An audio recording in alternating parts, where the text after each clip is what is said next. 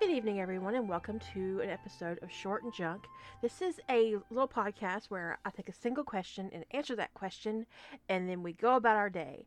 And so what we're going to do is we're going to, um, I have a series of questions that we picked up in Discord, and I'm going to kind of meander through them and um, answer some questions. And the, fir- the first question for the new Short and Junk series is, is it weird writing about a new character in a fandom where you have an O T P? Yes. It is bizarre. Um, last year, I think it was during April's Rough Trade, I wrote the first Harry Potter story I've ever written that Harry Potter wasn't in. Um, and it was startling, to say the least. Um, in fact, there wasn't a single canon character in that story. There are some that are mentioned, but like the P O V characters were all original characters. Um, Ragnarok is a name on a door in Harry Potter. Ragnarok Windrider is my original character. Um, and there's a difference between the two. Um, if I had to do it over again, I wouldn't have used that name. Um, because Ragnarok uh, is literally just a name on a door that Bill Weasley knows uh, in, in the Harry Potter books. Um, but honestly, my Diverger are so removed from what was in the books that It's it just it just isn't the same at all. But it was very difficult to kind of wrap my head around the idea that I was going to write um, this O C O C pairing, um, and that there wasn't going to be a single on-screen or canon character in the show. I mean, in the in the whole story. So it was like it was crazy. And when I finished Fireborne, I was I was really super proud of it. Uh, I still maintain that my best Harry Potter work to date is The Absence of War, um, which also features an original character as the main character, which is Ar- Ar- Ar- Armand Deering. Um, and but I really enjoyed Fireborne. I enjoyed it so much that I've actually plotted um, two more stories, uh, one called War, um, um, Warhide and one called Windrider. I've shared the cover art a couple of times on Discord, so you might have seen it before. Um, and we're going to, I'm going to do those in November. Um, they're going to be my, um, my, my November R Ts, Rough Trades. And so I'm really super excited, uh, to, to do that and to, to delve back into that. And, uh, but again, um, writing original characters and only writing original characters in a fandom where I have a significant audience was a little daunting, because while I had introduced a lot of the characters that appeared in Fireborne, um, some of them were absolutely one hundred percent brand new. Uh, the concept was had been hinted to and referred to in the past in different methods and different ways. And it was an entirely different perspective. And I've actually had comments on the story Fireborne, which is currently on my site, um, where people have made assumptions about how it will go and about what would be allowed, and um, based on their own wishes for the future and for, and honestly for canon characters. Uh, and I was like, am, am, did I, did I mess up the P O V on that? And I don't think I did. I think it's just a lot of times readers see what they want to see, and as a writer you can't make your readers see one thing specifically or another, um but actually Fireborne is a Harry Potter slash The Hobbit story and features no canon characters from either. um Mahal is referenced, Eru is referenced. Is that how you say his name? Eru? Eru? I mean, I don't know, I don't know how else you would say it. um the uh the War Porridge fic is All the World, so um which is not connected. Fireborne is not connected to any project I've ever done as far as that goes. Um, it could be seen as a kind of like a bastard child of my Heart and Soul series, where Harry Potter ends up back in nineteen seventy-five.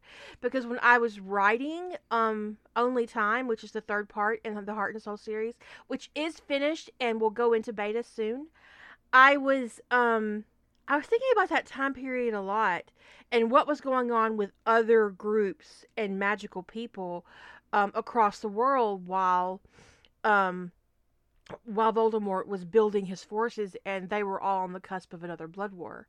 and what what did that mean, and what did that mean for, and, and how were other species responding, and specifically how would the Diverger have responded if they were literally from Middle Earth, if they weren't just a species of Dwarro that evolved on, on on Earth? What if they came from Earth, from from Arda, and what would that do, and what would they see as their ultimate solution to escaping the tyranny that they currently live under and the threat of the Death Eater, um, which they don't see the humans responding appropriately to? And so their mindset is drastically different from what is happening in canon in in Harry Potter. Uh, their destiny was different than what happened with the Dwarro on Middle Earth in The Hobbit and in The Lord of the Rings. Thorin lived. He had children with Bilbo. Um, those children ended up going with the Hobbits when the um when the Hobbits left Middle Earth. Um, uh, Middle Earth is is is empty and feral, um, and uh, full of magic and and danger and uh, some probably some darkness. And it's, um, no, no, no dragons, no hobbits, no elves, no humans, no Dwarro. Nothing's left. Just dirt, plants, and trees that, that, that, that can no longer talk. Um, and so when, when my characters go to, to Arda, they're going to wake up the magic that, that is laying there. Um, and one of the things I noticed that several readers assumed that they would eventually invite humans to come with them, and they won't. There's absolutely no circumstance where Rizal would, would invite a human being to live on Arda. He seeks a sanctuary for his people. He is not remotely interested in interacting with humans, dealing with humans. He's never even met one. Um, he there are human ancestries that's mentioned in um in. Fireborne, and um and even he has a human ancestor, but he's never met them. You know, he's literally, you know, never met a human being, and he's not remotely interested in meeting a wizard or a witch. Um and when they leave, the wizarding world won't know it until it's too late. And that's the point, because the thing is is when you write from an alternate perspective that's not canon, when you step outside of Harry Potter's very narrow perspective and you look at the world that the other magical beings and creatures are living in, it's heinous. It's heinous. What they do to the centaur, and what they do to the to the giants, and what they're doing to the dragons, and what they did to the Diverger. Um, I'm not going to say the G word. Um, it's it's.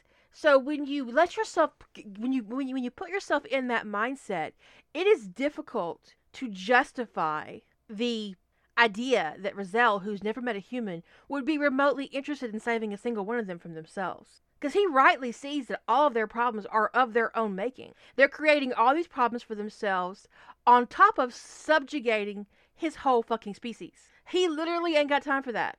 So that was an interesting thing to do.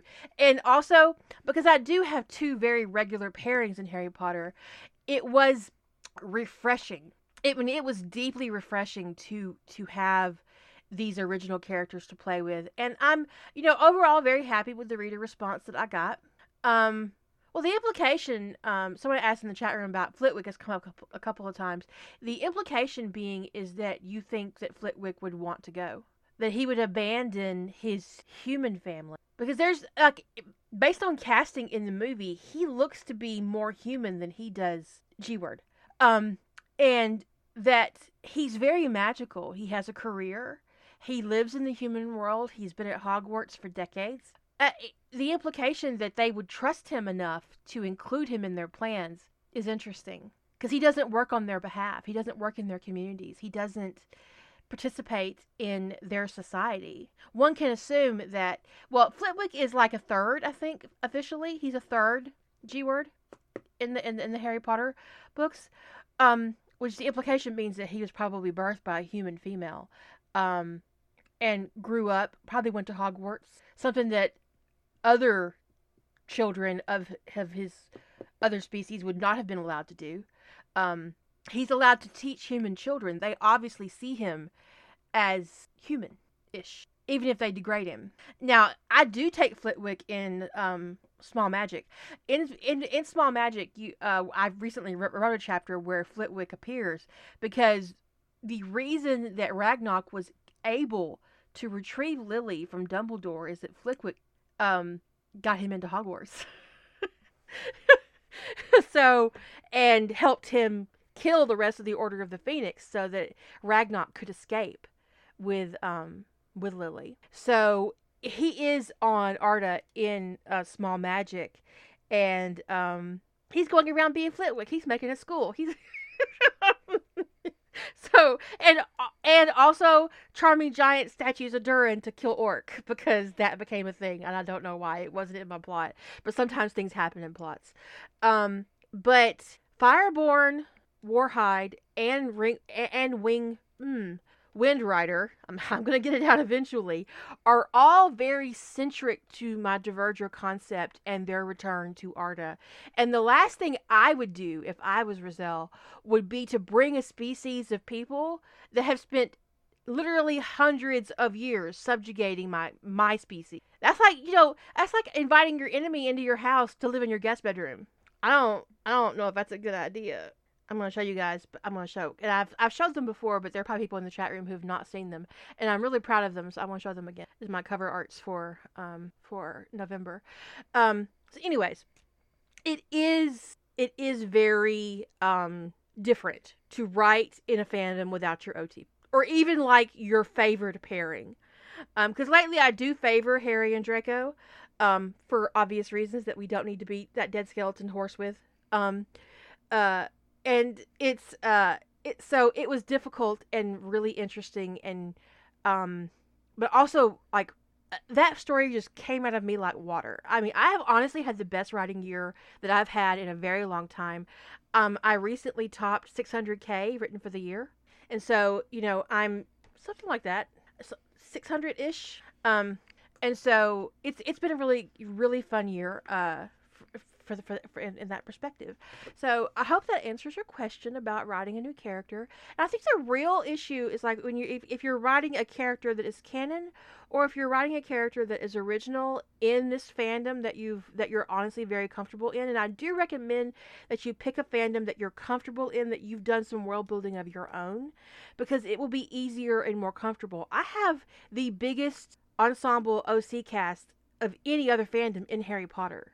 So when it came time to make more, it didn't seem like a daunting task. Uh, casting and, and creating all the members of Rizal's Conclave didn't even faze me, because I already have a huge amount of um, O C characters. I think the other one would probably be Stargate, and that and that comes from Ties That Bind, um, which required a lot of world building on my part to, to function within the fandom.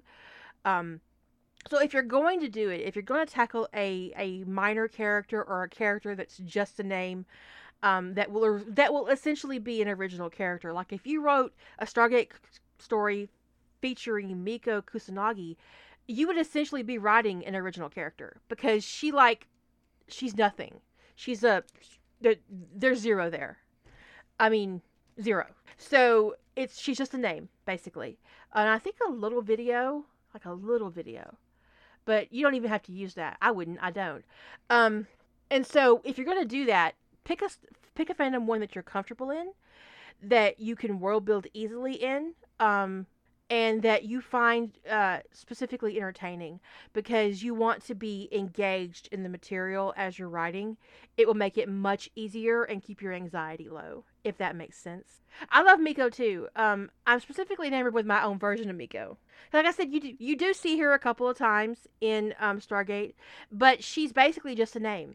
Um, we get more screen time interaction with the guy, Chuck, who does the gate, Chuck Campbell, who's only, I think, named Chuck because that was literally the actor's name, Chuck. I want to ask Hollywood writers, how do you insert a character into a fucking show and not give them a full name? How do you get there? I'm looking at you, Teen Wolf. Yeah, uh, there's there's Stilinski, Sheriff Stilinski in, um, in Teen Wolf. There's Chief O'Brien in Star Trek. Um, Walter Harriman didn't have a first name. He didn't have any name, actually, for a while. And he he was in S G one. Uh, Sergeant Campbell in Stargate did not have a first name. I think fans started calling him Chuck, and then everybody else just kind of like, okay, yeah, he's Chuck. He did. Everybody just agreed. Um, but the fact that Sheriff Stilinski, like, what, three or four seasons of Teen Wolf Inn did not have a first name? So by that time, fandom had established that his name was John, and fuck it if anybody disagreed with them. And I don't blame them at all. Um, I think if I wrote him, I'd probably write him as John Noah Stilinski. Give Canon a little nod, but still use John, because I respect fandom more than I do Canon. So, now, you know, honestly, background characters in shows like nine one one or in Criminal Minds, or, you know, in, in other procedurals where you're going to see them once and never again. Um, especially if they're just using extras to fill the background in, and they don't want to, they don't, they can't guarantee they'll have that extra under contract to play that that part again. It makes sense not to give them names, um, because it would just create inconsistency. If they had this guy on set for two days, he's in two episodes, okay. But what if they need that guy again, but they can't get him because he's working across town and he's got under contract now? And so, or, you know, I just, it's, it's not, background characters don't always need names, but if you put a character in a scene with dialogue repeatedly and not, and don't give them a name, you're an asshole. Okay. So they're saying that, um, it was six years, six seasons before either Stilinski had a legal canon first name. That's, that's, That's outrageous. Anyways, I hope that answered your question, and thank you very much for tuning in. Um, I don't even know how to end this. I, I I don't even have I don't have I don't have Jilly to say goodnight. This is bizarre. Catch you later.